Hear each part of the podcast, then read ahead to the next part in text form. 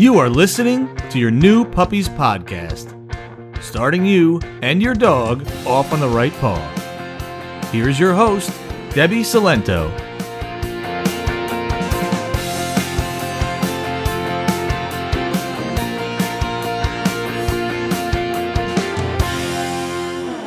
Hello, and welcome to episode 73 of Your New Puppies podcast.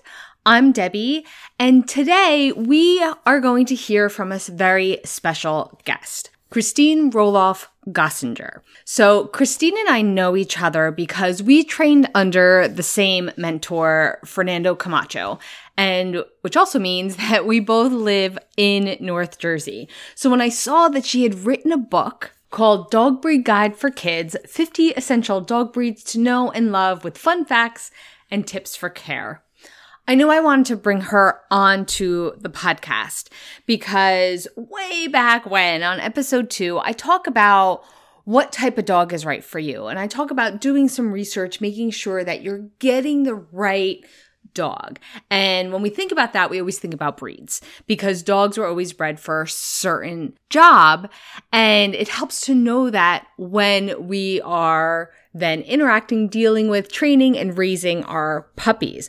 So we're going to talk about how to use what we know about these different breeds to help us have a better relationship with our dog. So this is going to be great if you're preparing for your dog, if you're still trying to figure out which dog is right for you, maybe you already have your dog and you want to know what are some extra things that we can do to improve the relationship, improve their behavior, and make sure that they're feeling fulfilled with the activities enrichment we give them. She gives us lots of great examples and little fun tips throughout the entire episode. Excited for you to hear. So let's dive right on in. So, welcome, Christine. I'm so happy that you were able to join me today and talk about the importance of the different characteristics of different dog breeds. And hopefully, we get to learn a lot from you today. Oh, thank you for having me. I'm so excited to be here. Awesome. Awesome. So start off and just let us know like what's your story? Like how did you get into dog training? Like what brought you to this moment today? And it's funny that you say that because I think most people that end up in this field maybe not necessarily planned to be, but it kind of evolved over time because you start out as this animal lover and you realize you want to do something in the animal world and you're not sure what it is and you kind of dabble and then you fall into this. Um, I was always an animal lover, of course, and had my fair share of corporate jobs that were very unfulfilling. Um, and then what happened was I was at a corporate job and a friend of mine needed a pet sitter for her dog. She traveled often. And I just started pet sitting. And it was something that just resonated with me and brought me back to when I was four years old and wanted to be a vet and had, you know, 10 different pets.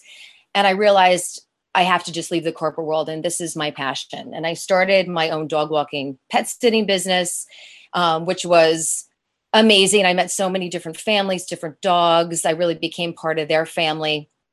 Um, but I was always interested in the behavior aspect. And so initially, I just wanted to be a better dog walker and pet sitter and have that training component to understand the dogs that I was watching. So I educated myself as much as I could. And then I went off to the Animal Behavior College, got certified through them. That gave me a nice foundation, but I still felt that I needed more. And I came in contact with Fernando Camacho, a very um, well known trainer, behaviorist in our area. And we would collaborate on different jobs where I would bring him in or he would bring me in. And I did the apprenticeship with him to get more education in the behavior aspect and really the why dogs were doing something. And it really, it, it just sparked this endless curiosity in me that I just wanted to do more. I was still pet sitting. And then, of course, COVID happened. And the yeah. really, right? So there's no need for pet sitting. Everybody's home. But what happened was all of these people, and you might have found this yourself, either went out and got a puppy and they didn't know what to do with them, or all of a sudden they were home with their dogs and they're like, "Oh, I never realized my dog did this." Let me call, right? Let yeah. me call a trainer. So, because I had been in the field for so long, just even pet sitting and knowing different trainers, they were just overflowing with clients. And so I started inquiring whether they needed anyone to come on board. And so I started working with a woman that did daycare in her home, uh, doing day training. And then I also found a daycare closer to my apartment where they do doggy daycare, but then also puppy kindergarten. So I started working for both of them. Uh, about a year later, my mentor, Fern, all of a sudden needed someone to come work for him. And I hopped on board and I've been working with him for maybe six months now. And it's oh. incredibly fulfilling. Um, I do love the daycare, but that's more one on one with the dog and teaching basic commands. My real passion is going out to private clients in their homes and really training them or working with them to better understand their furry companion so they can have a more homeowners relationship. So, in a very long winded way, that's kind of my story of how I landed here. you know what? It's funny because it sounds very familiar. Anybody who's listening now is like, wait, who's talking, Debbie or Christine? Because right, your story is so similar to mine, and and I that's why I'm like, I knew we would get along. I mean, we both Absolutely. trained under Fern, so we both have the same type of philosophies, and. Yeah. I left the corporate world to become a pet sitter and then became a trainer. So there you go. Right. And it really is. It's it's funny. It is like a natural progression, right? Because yeah. you're caring for these animals, but you want to get into like, oh, why do they do that? Or this isn't really working and they seem stressed or you or now of course which i'm sure we'll talk about in the conversation so many behavior problems that really probably didn't exist 25 30 years ago and we live in a different world and they're popping up everywhere yeah, yeah, like not maybe. Well, yes, they didn't exist, but our relationship with dogs have changed. Absolutely. You know, like Absolutely. I live on a farm where it's like, um, nope, dogs are working dogs. They live outside. They're used to hunt and protect the yard. That's it. And now they live in our homes. So the little behavior problems are more of a problem because, well, it's our home. So exactly, and they're really also a fish out of water because they yeah. were bred, and um, we'll get into this more, but they were bred for a very specific purpose that is really, you know, depending on the breed, really isn't overly compatible with this sedentary, busy lifestyle that we lead now. But we want them to be a part of and just acclimate automatically. Yes. And you know what? That's perfect and that's um that leads us into what we're going to talk about right? Because yes. your book dog breed guide for kids 50 essential dog breeds to know and love with fun facts for, and tips and care um why like talks about all of this right?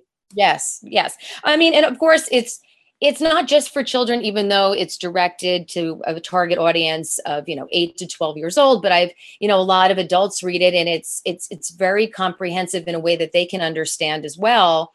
Um, but we don't we we delve as deeply as we can in this type of book but at least it's giving some information that really isn't out there in the way that this is presented because a lot of times even if you go on the web um, and you Google a certain breed, they may not necessarily get into all of these specifics, or it's in such a way that the people don't understand what the connotation is. Um, mm-hmm. You know, a lot of the social media now, you know, whether it's it's a breeder or whether it's just a, a pet care company, is really marketing the idea of a pet and any pet you get it really doesn't matter. It's dog is companion and it's you can train them to do absolutely anything and it doesn't matter what breed you get it's a cookie cutter approach. And that's not how it really is. Right. Right. So so talk to us. Why why is it important to know the different character, characteristics of your dog's breed? It's it's so important because i think we think of it sometimes and and, and no judgment no blame because this is how it's marketed to all of us. Um, we think of it as a one-way relationship. I want a pet dog. I love my pet dog. I i, I buy hundreds of dollars worth of um, toys and various things for my dog. I obviously love them. That's that's not that's a given. But we don't really understand what their needs are. So, in order to really understand what their needs are and have it be a real relationship where the human and the dog have needs that are being met, and sometimes that means a compromise, but at least they're being addressed, you have to know what that breed of dog was bred to do. Because even though we may not be using that dog today in the job that it was intended for, we're still breeding that dog that has the DNA to do those things. It doesn't automatically shut off because now we want the dog to live in a home with us where we're gone eight hours a day and they're inside. The mm-hmm. DNA doesn't shut off, it's still there. Right. And I, and I think that people get blindsided um, when they get these types of dogs because a lot of times we don't, and I say the collectively we because again, it's no judgment, but I think that oftentimes we pick a dog because of the way that they look. We've seen the breed of dog in a movie, which could be the worst thing for a dog to be in. Right. Um, with yeah. education. Or maybe we had this dog as a pet when we were little and we just have all of this nostalgia and warm feelings towards it. And none of these reasons are wrong if we also know all of the other components and we're prepared to address them. But oftentimes we're not. I I agree and like it I feel like this also applies like if you already have your dog at home, if you already have, you know, brought your puppy home to understand these characteristics so you know how to handle certain behaviors and almost like what type of enrichment to give them to satisfy them and and kind of um you know burn that energy that they have. And if you're looking for a dog to understand these breeds characteristics so you know what is going to truly and honestly fit into your lifestyle absolutely absolutely so on, on either spectrum so i don't want anyone to be listening going oh i didn't think to do this before i got the dog and now i have this dog in front of me it doesn't matter there's benefits whether you're looking for the dog or whether you have the dog now. And like you mentioned, enrichment is so important. It's a relatively new concept, but I think that it's such a brilliant approach. And, you know, people have been doing it, I guess, since the 70s or 80s in zoos, right? But we never think of dogs as captive animals because they're pets and they're domesticated. So we're not thinking them in terms of, well, they're captive animals. I need to give them enrichment. What does that mean? But it could be something as simple as, you know, a herding dog that's bred to work eight hours in the field moving livestock, and now they're in your home, they still have that DNA. What can I do for them in such a way that maybe some of those needs are being met in a different way and it's mentally and physically enriching? So, yes, I can burn some of the physical energy off, but also I can mentally fulfill you in a way that you're not going to develop all of these, what we all like to label as behavioral problems they're only a problem because they don't fit into our lifestyle. So we need to do something about it so that your dog's needs are being met, but in a way that's appropriate for the lifestyle that we have as human beings as well. I love that. I love how you just put that. So I'm hoping that maybe we can get into some specific examples because in your book in the introduction you very nicely um, summarize the main like groupings of breeds um, if yes. you ever watch like a dog show or something, you you you know what I'm talking about. Mm-hmm. And maybe give us a few short examples of what you're talking about, like of how to maybe satisfy some of these traits that are in their DNA and and the jobs that they're built for. Sure, of course. So, right, as as you mentioned, if anyone's watched a dog show, they see that they have seven different groupings uh, and you know, there's breeds within those groupings, and, and they're bred according to, in most cases, what they were bred to do. So there's some similarities.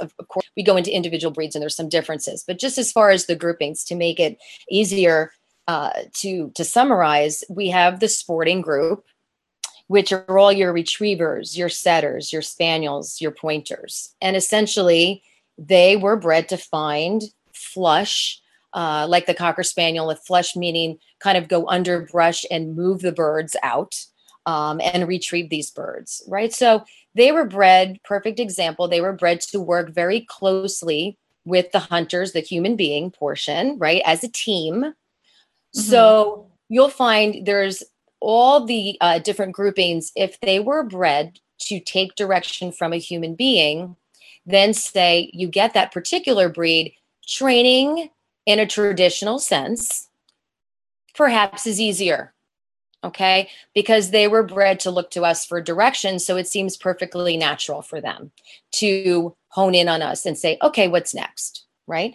They also i mean they have high energy levels but it's almost easier in a sense to fulfill them because a game of fetch could fulfill a golden retriever's nature of retrieving so this there's no surprise that the Labrador Retriever, the Golden Retriever, at the top of the most popular list of breeds year after year after year because of the temperament that they have in working with human beings and the fact that we, some, you know, is within reason, can reasonably fulfill them as well.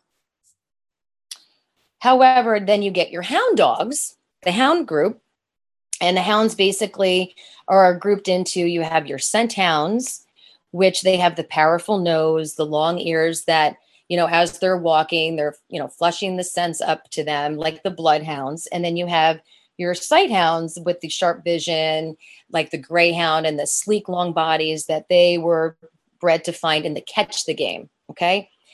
But the hounds themselves were bred for, I guess, working with humans, but in a more independent fashion.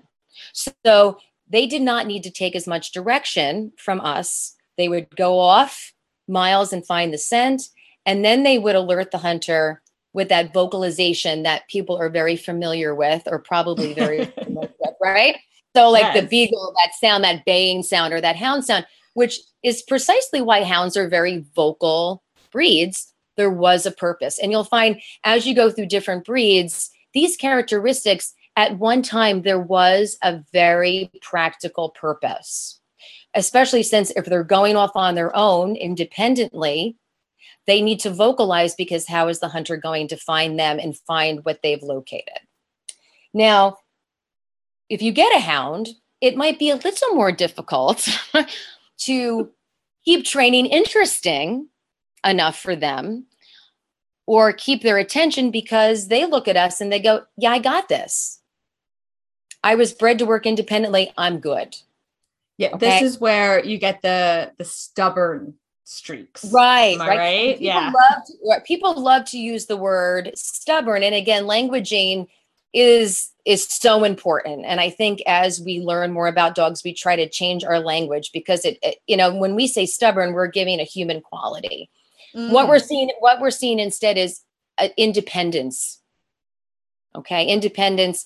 And they're more distracted by scents all dogs have very keen noses and nose work is important for all breeds but it's especially important for hounds. So i want to go to a nose work class or i want to do some enrichment with a snuffle mat. And so they forage you know they're using their nose to find things. That's going to keep their interest a lot more than sit down stay right you're also going to have to be aware they're vocal right? So, yes, all dogs bark, and I'm a big fan of, well, I don't expect my dog not to bark, but under certain circumstances, I want it to stop.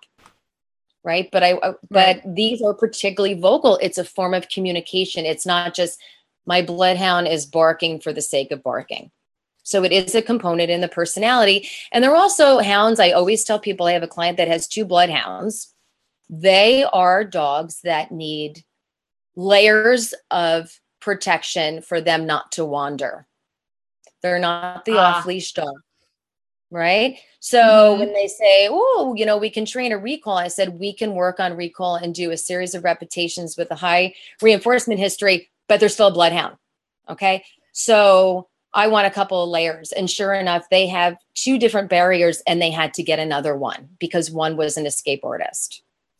My sister has a um a retired greyhound and oh. it's the same it's the same thing for her because they it which which as you mentioned is a sight hound if he yep. spots a rabbit unless there's like three layers a leash a fence and you know backup Absolutely. he's gone he's gone right and, and, his, his humans right. don't matter and he is down the street after that rabbit right and people are like they're stubborn they don't listen to me and i said you don't understand this is an overpowering we and i always say that um, you know, and and I don't know if you're a fan of Kim Brophy. Um, that's come out Yes. recently.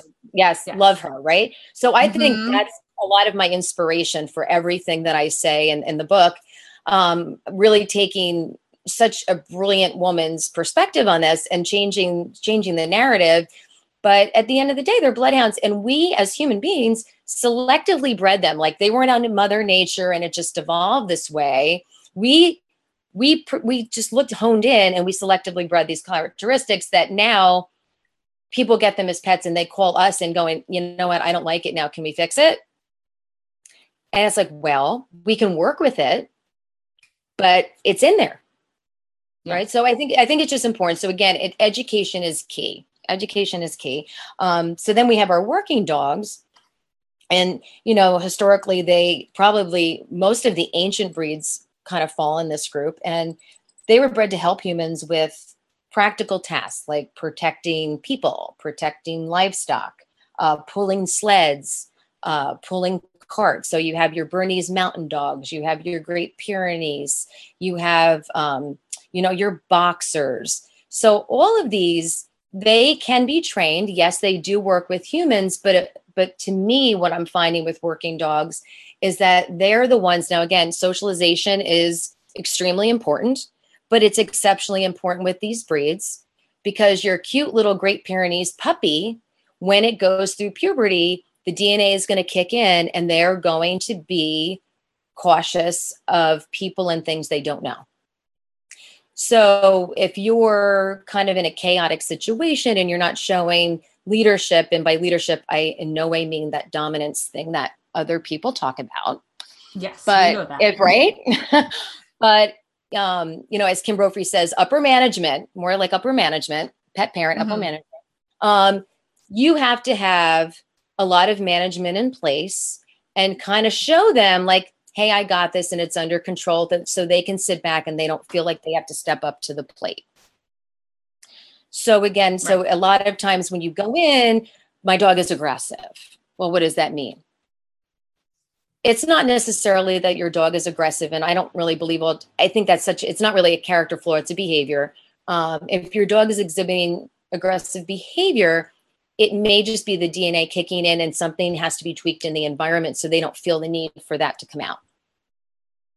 Right. So again, it's just knowing, right? And uh, and Mhm. and if you're an introvert and you're don't you're very uncomfortable with being in a leadership role, then maybe you want to reconsider if you haven't gotten the dog yet. And if you do, then maybe you want to take a leadership class, right?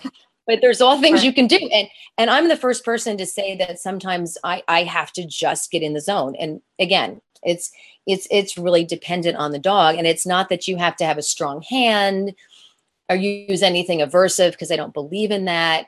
But I think you have to take a different approach. So it's good to know that, right? So then, Right, of course, right. we have our our terriers, right? So we love our terriers. we love our terriers. They got they got a lot of spunk, right? So they were bred to hunt small vermin. We have our short-legged varieties like the Jack Russells. that used to burrow underground. And then we have our longer leg like the bull terriers and they would dig out the vermin. So when you think about it, that's a pretty tough job. You have to be pretty fierce and fearless, right? So these mm-hmm. dogs are exactly that. So, you know, they have, and they, again, were bred if they're going underground, how is their handler going to find them? But they have to have a relentless bark, right? Hey, I'm here. I'm right. underground. Right. Here we are, right? Yes. I mean, I Um, think that's the most popular trait that we think of when we think of terriers. Yeah. Is that bark. that bark. I'm like, oh my God, my dog barks at everything, right? And even Mhm. though they put the Yorkshire Terrier in the toy group, which we'll get to, they still have that terrier component. So how many how many Yorkshire Terriers or Morkies do you come across? Oh my God, my dog barks at everything. Right? Yes. Yeah. Maybe not So- the best apartment dog. No, exactly. So again, Right. looking at who am I? What are my living circumstances? Um, if I'm in an apartment, like you said, do I really want the dog that, yeah, I can work a little with it, but it's probably going to bark more than another type of dog, right? Right. Because right. it's just built in there. And again, they are relatively independent, right? And they are tenacious.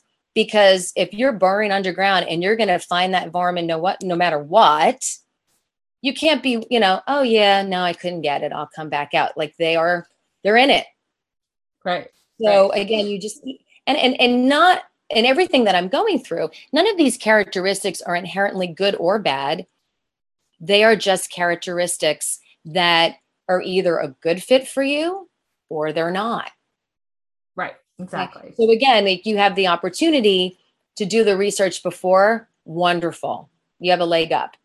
If you already have this dog and you love this dog, of course, at least maybe you can better understand where this is coming from, that you're not going to label it, I have a bad dog, this is a problem, we need to stop it. Maybe we can work with it. The dog is not doing this to get a rise out of you. The dog is not doing this to be quote unquote bad. This is who this dog is. Let's work with right. it. Right. Um, mm-hmm. Then, of course, you have your toy group. Your little, they were basically just bred to be lap dogs and companions. Okay, the smaller dogs, the little Cavalier King Charles Spaniel, which I always laugh. I really feel like, and I think I did hear uh, Kim Brophy say this once everybody gets a bunch of different dogs for a variety of reasons, um, whether it be the Belgian Malinois or the Australian Shepherd, the Ferrari of dogs. Mm-hmm. But absolutely, with their lifestyle. What they really want is the Cavalier King Charles Spaniel, but they want it in the Belgian Malinois look. Doesn't work that way, right? Mm-hmm. So mm-hmm. these little toy, I mean, again, these little toy breeds, some of them are more barky than others.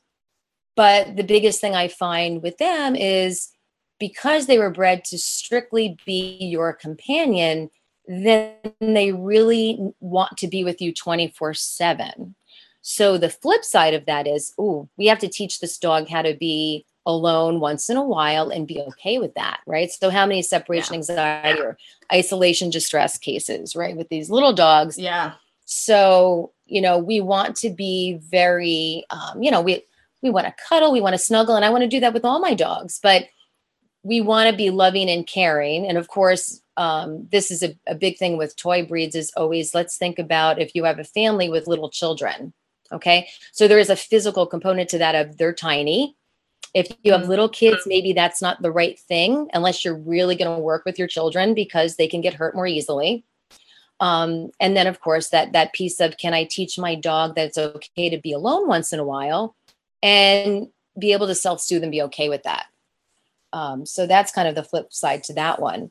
Um, but and then of course we have our herding dogs, which don't you find every podcast that talks about breeds goes right for the herding dogs and the border collie of oh let's talk about the border collie. Yeah yeah. That's right? the dog that if i had if if all things being equal like i love border collies. I i want one but i know i should never get one because i will never oh, give that dog Hello? enough exercise. Right. So i feel the same way. There's so many breeds that i absolutely love and would love to get, but I know I know me and my lifestyle, and I won't. Yeah, because I could barely keep up with a lab, which is right. also a high energy dog. I'm like a border collie. No, I'm gonna admire those from afar. exactly right, because all these herding breeds now. I, I always tell people this: like, picture this border collie's DNA. They're out there in the field for about eight hours with to- with one-on-one human companionship, and they're and they know there's 500 sheep when sheep number 398 goes astray, it knows.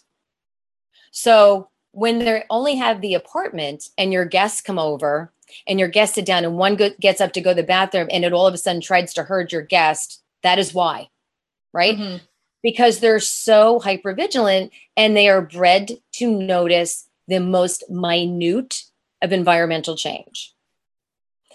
So, in order for that dog not to take that out on your guests and various things, we have to give them some enrichment, whether I'm going to, okay, I'm going to put in time and I'm going to take my border collie to agility, or I'm going to take, do a lot of obedience with my dog. I'm going to give lots of mental exercise, super, super highly intelligent breed. Um, there's that, you know, the Treibball where it's kind of pushing the ball around and it gives that sense of herding Um, but you're going to have to use, this is the dog that's going to want to you know, go after your kids when they're running in the backyard and, and kind of nip their ankles like it would sheep. Yeah. So, right, we have to be aware of that. Yes, everybody loves the romance, of getting a border collie and i'm, I'm going to teach my dog it for like 250 words and we're going to teach them all these tricks and that's great but it's so much more than that yeah they're so easy to train and they thrive on that training but they need a lot of mental stimulation and physical absolutely and they and they oh. need a job right they need a job yeah. so i would say you can give your dog a job that you feel is appropriate or you can let them pick their own job and you're not going to be happy. right? Yes. You know? Yes. I mean, right. And I have a friend, yeah. she doesn't even have a border collie. She has an Australian shepherd, but it's, it's, you know, and there's different types of Australian shepherd. This one is very border collie esque um, with the energy level and the intelligence. And they literally have a family of four people and they go to the field every day and they throw 250 frisbees and then they come home and then they teach their dog to go out and get the paper and do all these things. And the dog is still like, yeah, I, I could still do more. Mm-hmm. So again, you know, we really have to keep that in mind. And if you really have your heart set on a border collie, as long as you're going in with your eyes open and you have a plan, then I'm all for that. But I, I think it's just more important that important, important that people have the the education and the knowledge of knowing what they're getting into because I think people need to manage their expectations more. Um, um I, I I agree. I agree. I love that. I just wanted um you know before we wrap up a little bit I wanted you to, if you could talk a little bit about like the mixed breeds, like both the like intentional Absolutely. mixed breeds, like the Labradoodles and all of them, and or if you're going for like a rescue dog where you might not know exactly what the what the mix is. If you could right. just talk about that for a second. Oh, and absolutely, because I don't want anyone to think that this book is going breeders rah rah. It's all about breeders. It's all about there's many different ways that a dog can come into your life there whether it be the shelter dog the rescue dog or the breeder. Education is an important part of any decision and there are good breeders there are bad breeders there are great rescues there are terrible rescues. It, it's it, it's it's based on the individual um, place. Um, that being said as far as mixed breeds of course a lot of people are getting the DNA done, the DNA test, which I find absolutely fascinating. I don't know, you know, I don't know what the research is and on how accurate it is, but I do find it fascinating and mm-hmm. and hopefully helpful for people. Um, maybe you're not going to know, but you know, sometimes if you do a little um, research beforehand, and you know, as far as at least sizing and, and and such, people at the rescue hopefully can give you some clue um, even if we can't talk specific breeds, maybe we can talk breed group, like which we just did. Um, right. And yes, and you can have the super mutt that has you know different components, but sometimes even with the DNA, there's a higher percentage of something. Just because a breed is mixed doesn't mean necessarily that all of those breeds are muted. They're in there, and they may come out at any point in any particular way. So I think it is helpful. You might just have to do a little more research because you kind of have to know more than one group grouping. Okay, but it's going to work the same way. Um, a friend of mine just showed me a picture and he's like, Oh, I'm getting this puppy, and this is the DNA. He's had it done already because the rescue did it. And uh, this dog had um, Australian Shepherd, Great Pyrenees, uh, Boxer, Siberian Husky. And I'm like, Okay, so for me, I would go, okay, there's three of those in the top four that are working dogs. So let me look heavily at the working dog group, but I'm also going to look at the herding. And let me just be prepared. And then it's going to be a get to know you time. Let's see what comes out. And that's mm-hmm. the same with any dog. Even if it was a purebred dog, I've I'm on my second cocker spaniel, and yes, they were you know my first one you know was more of the hunter, so it had that kind of personality. This one is not. So even within a breed, there are differences. But at least 100%. if you know, right? At least if you know the breeding, yeah. it gives you a, it gives you a starting point. You just need a, some type of starting point, and then it's a get to know you with your own dog because ultimately you have the breed, but then you have the individual dog, and that dog is going to have its own characteristics. So I, you know, I say this with clients, you probably do too, especially ones when you go for the puppy and the puppy's eight weeks old. I'm like, you're in the get to know you phase. Okay. This dog is going to change in so many different ways. So yeah. it's say, you know, with the doodle phenomenon. Okay, we know we got poodle. So let's look at the poodle. Okay, let's look at the poodle components and then let's also and then look at whether it's a golden retriever. What is what is the other breed in the doodle? That one's almost a little bit easier because that's not a mix, that's more like a crossbred. So you just you're dealing with two breeds, one of them being poodle. Okay. Right. So I'm gonna I'm gonna look at that. But again, I'm gonna look at the individual. Uh, what you know, what motivates your dog? What character? What does your dog enjoy to you know enjoy doing? It's almost like being on a on a a, a dating match match site, right? It's yeah. like, all right, I'm going to put these characteristics down and I'm going to put, okay, this is in general, but okay, when I meet that person, what do we have in common? What do you really like to do? Right. Right. Because to me, right, like you probably go out and I go out, you know, I train a lot with food, with positive reinforcement. Mm-hmm. Um, I look at it as like, okay, well, you know, I go to work, I get a paycheck. This is your dog's paycheck, but I want to motivate your dog. What motivates your dog? And and a lot of people go, I have no idea. Okay. Whether it's food, what kind of food? Is it play? What do they like to play? Because I need to find something that's going to inspire them and motivate them. And, and I can go to one house, I can go to one house with a series of freeze dried liver and hot dogs, and the dog looks at me going, mm, Don't like that. Not going to work for that. So, right? So it's like yeah. I can start with the breed, which is like important because I think if you can go there first, but then you have to know your individual dog as well. Right right you know and i think at the at the end of the day like even if you don't know like i never did the dna test for my dogs i came close multiple times just out of curiosity but right. you know and like you said like even once you know there's you know um different personalities within different breeds you know at the end of the day it's to understand that you know this dog is a living breathing being that has its own wants, needs, likes, dislikes, and to try to work with them instead of against them sometimes. And I like, I really like what you said before, where it's like your dog isn't giving you a hard time because, you know, they're trying to give you a hard time. They could just be having a hard time because they're trying to figure out how to live in your world. Oh, absolutely. I mean, it's funny. My dog, you know, and you would think, okay, we do this for a living, and we're always the ones that have the dogs that have issues. Um, yeah. because again, they're their own beings. Like he didn't go, oh yeah, my mom's a dog trainer, so okay, I'll, I'll, you know, I'm perfectly fine. It's no, he's his own being, right?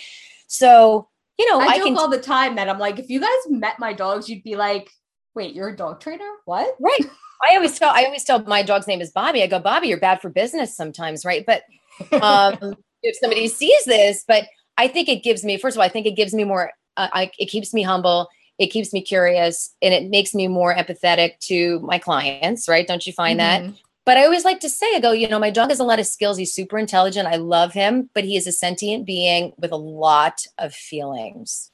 Um, right. So, right. So you can do all this research, but you still have to train the dog in front of you, whether it, or be with the dog in front of you. And it's an ongoing relationship. Like anything else, it is evolving always. Mm-hmm. And if we can always remember, like you said, they're not ha- I mean, we're not, you know, they're not giving us a hard time, they're having a hard time. And if we can just get curious about it and go, okay, I've looked at the breed. Okay, these are the tendencies. Okay, this is my dog. These are his tendencies. Where is this behavior coming from? How can I make this easier for him so he doesn't feel the need to do this behavior? Or, or can I satisfy, you know, a need that's not being met? It makes it a better relationship because I'm not looking like what's wrong with my dog, but I'm also not looking going what's wrong with me, where have I failed because doing this blame game back and forth is not helpful. I agree. Let's, right? Let's just get curious and say, okay, where where is where are you lacking? Where what's lacking in this relationship? How can we manage it in a different way where I can fulfill that need and we can come to an understanding. And it's an ongoing process, always.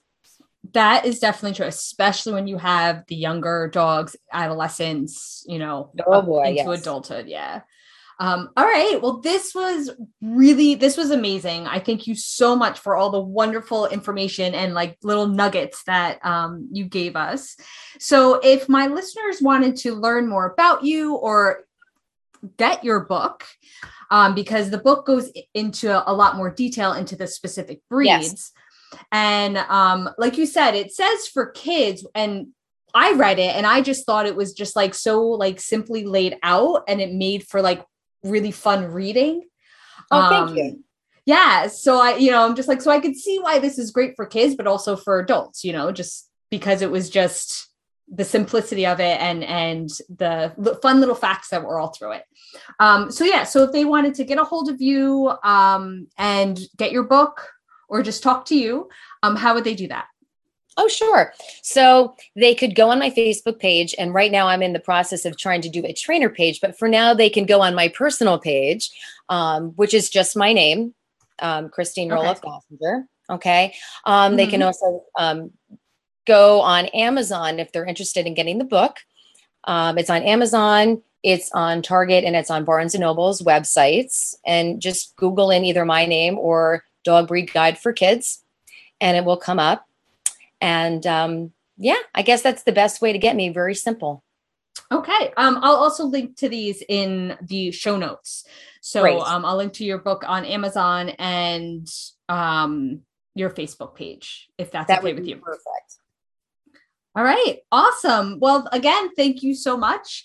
And I'm sure, I mean, we're both in North Jersey, and I agree with so much of what you said. I definitely think that we should do something like this again. I would love to. This has been so much fun. Yes. Yes. Okay. Well, we'll talk to you later. All right. Thank you. All right. Bye. Bye bye. So I hope you enjoyed that as much as I did. We had a lot of fun.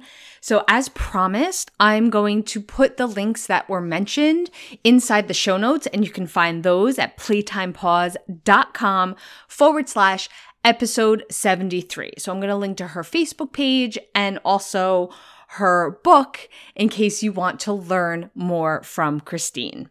And that is all I have for you today. If you are enjoying this podcast, you can rate and review it wherever you listen to podcasts. If you would like to continue training with me, I have both in person and online programs, which you can find on my website, playtimepaws.com. You can check out my brand new program, Playtime Paws Academy. We have weekly live Q&As with me where we talk about issues from potty training to barking. It also includes my brand new enrichment database where I have a whole bunch of activities and ideas for things to do with your dog to keep them busy, keep burning that energy. And they're even sorted by category so you can search for games or food enrichment or even learn a couple new tricks. You can check all of that out at playtimepaws.com forward slash academy. Thank you so much for listening. I'll speak with you soon. Bye for now.